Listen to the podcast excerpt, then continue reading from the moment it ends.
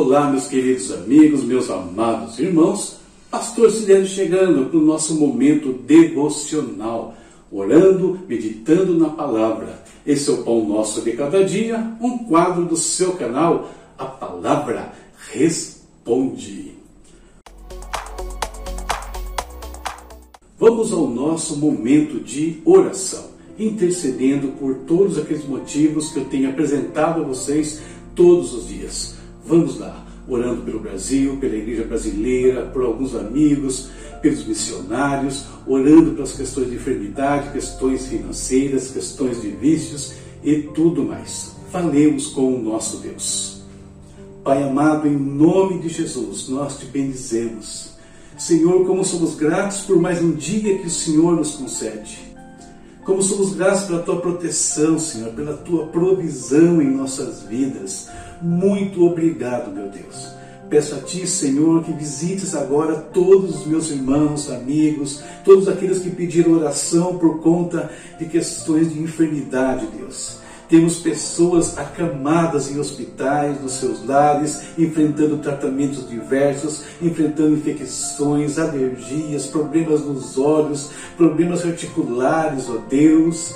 Nós repreendemos todos os males em nome de Jesus e declaramos a saúde do Senhor sobre os teus filhos, Pai.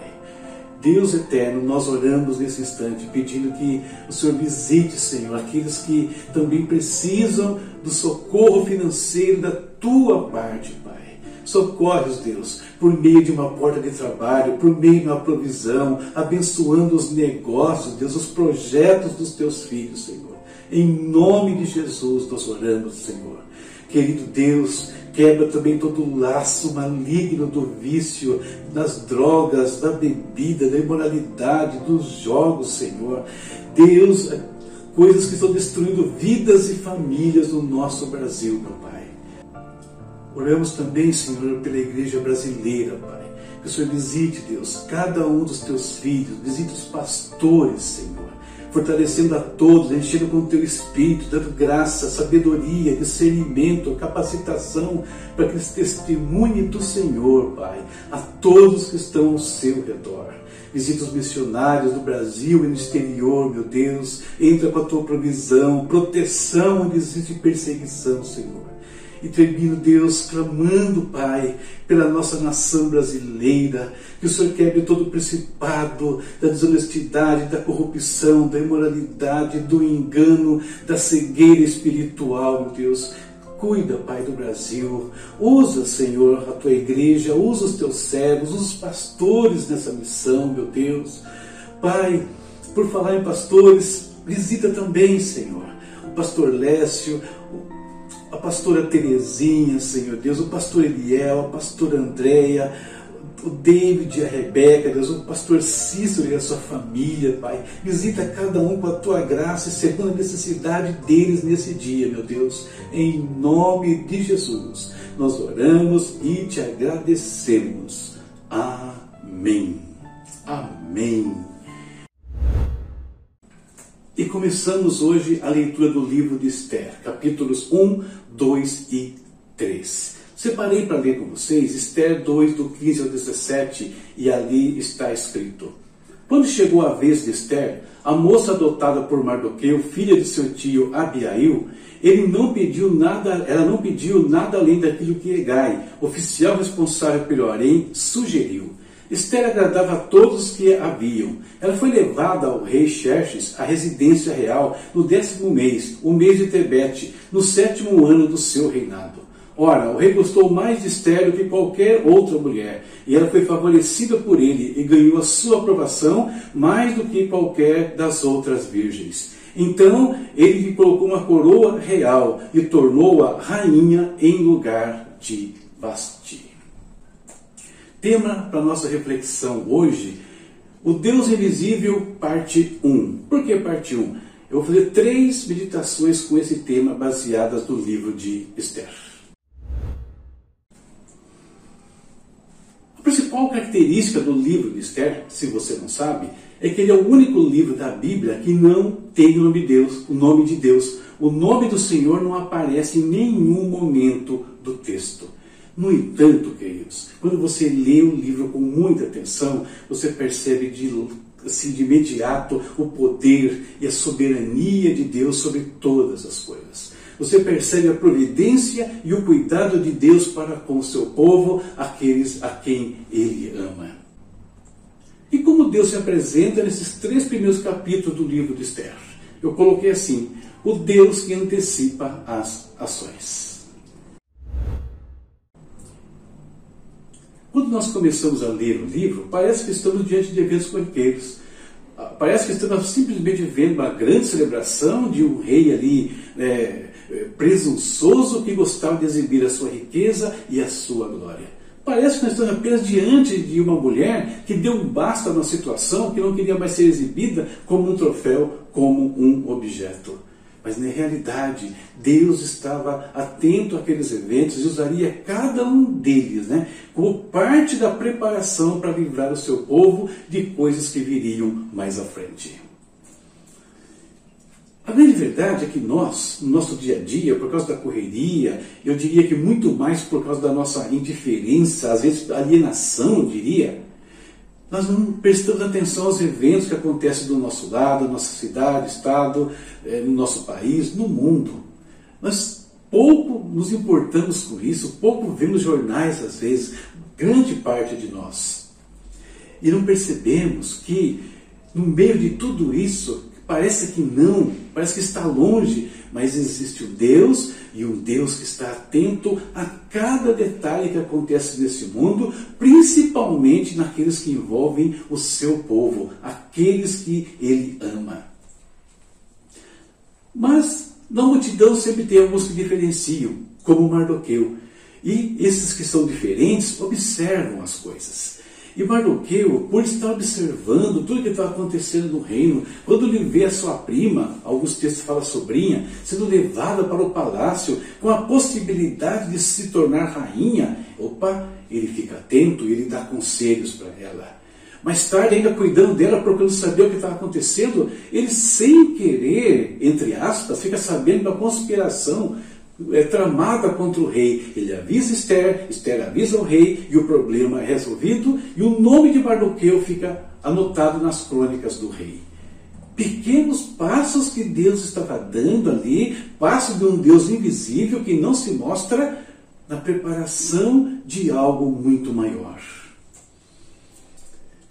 O problema que Mardoqueu teve com Amã, né, logo em seguida ele lê sobre isso, de não se curvar a ele, era um problema que se ia se estender mais cedo ou mais tarde a todo o seu povo. Por quê? Nenhum judeu em nenhum lugar aceitaria se curvar diante de homens, diante de ídolos, né, que eles não reconhecem como deuses ou como autoridade. Então essas perseguições viriam né, sobre o povo eh, de, de, de Mardoqueu, sobre os judeus, em algum instante. E de repente, lá estava a tormenta, até com um dia marcado para acontecer, porque Amã conseguiu isso, que fosse marcado o dia para que todos os judeus fossem mortos e os seus bens fossem saqueados. A tragédia estava anunciada. O que Amã não sabia é que Deus já tinha se antecipado a tudo aquilo. Antes que o problema começasse a acontecer, Deus já tinha movido duas peças importantes. A primeira peça, Esther estava no trono. A segunda peça, Mardoqueu estava com seu nome lá nas crônicas do rei. E o que isso importa? A gente vai ver na leitura e nas meditações né, dos, dos dias seguintes. Portanto, a primeira lição dessa leitura inicial do livro de Esther são essas aqui, ou é esta quando parece que Deus está ausente, né? parece que Ele não aparece, está escondido, parece que só o inimigo está agindo e tramando coisas contra as nossas vidas, contra o povo de Deus. Na realidade, Deus já se antecipou. Antes que o inimigo desse um passo, nós vimos aqui, Deus já tinha dado dois passos enormes no sentido de se, é, se precaver contra as ações de inimigos, de homens maus contra o seu povo. E o que é interessante nessa história toda é que Mardoqueu, ele participou desse processo, livrando não somente a vida dele, mas a de muitos. E isso também pode acontecer conosco. O nosso Deus se antecipa a todas as coisas. Ele nunca é pego de surpresa e normalmente ainda nos envolve na solução dos problemas que vão atingir a nós e aos nossos irmãos. Essa é a nossa meditação para o dia de hoje. Eu espero aí que abençoe a sua vida, a minha esperança de todos os dias. Leitura para amanhã está aqui do lado, Esther do 4 ao 7. O Deus Invisível, parte 2. Já tem tema para meditação de amanhã, certo? Então, veja os meus recados aí, tem recadinho, tem essas coisas que estão aparecendo para você curtir, comentar aí, dá uma olhada nisso também. Tem o meu curso lá no final, daqui uns dias tem a segunda parte do curso, inclusive, falando sobre dons ministeriais. Perfeito? Deus te abençoe e até a próxima, se Deus quiser. Tchau, tchau.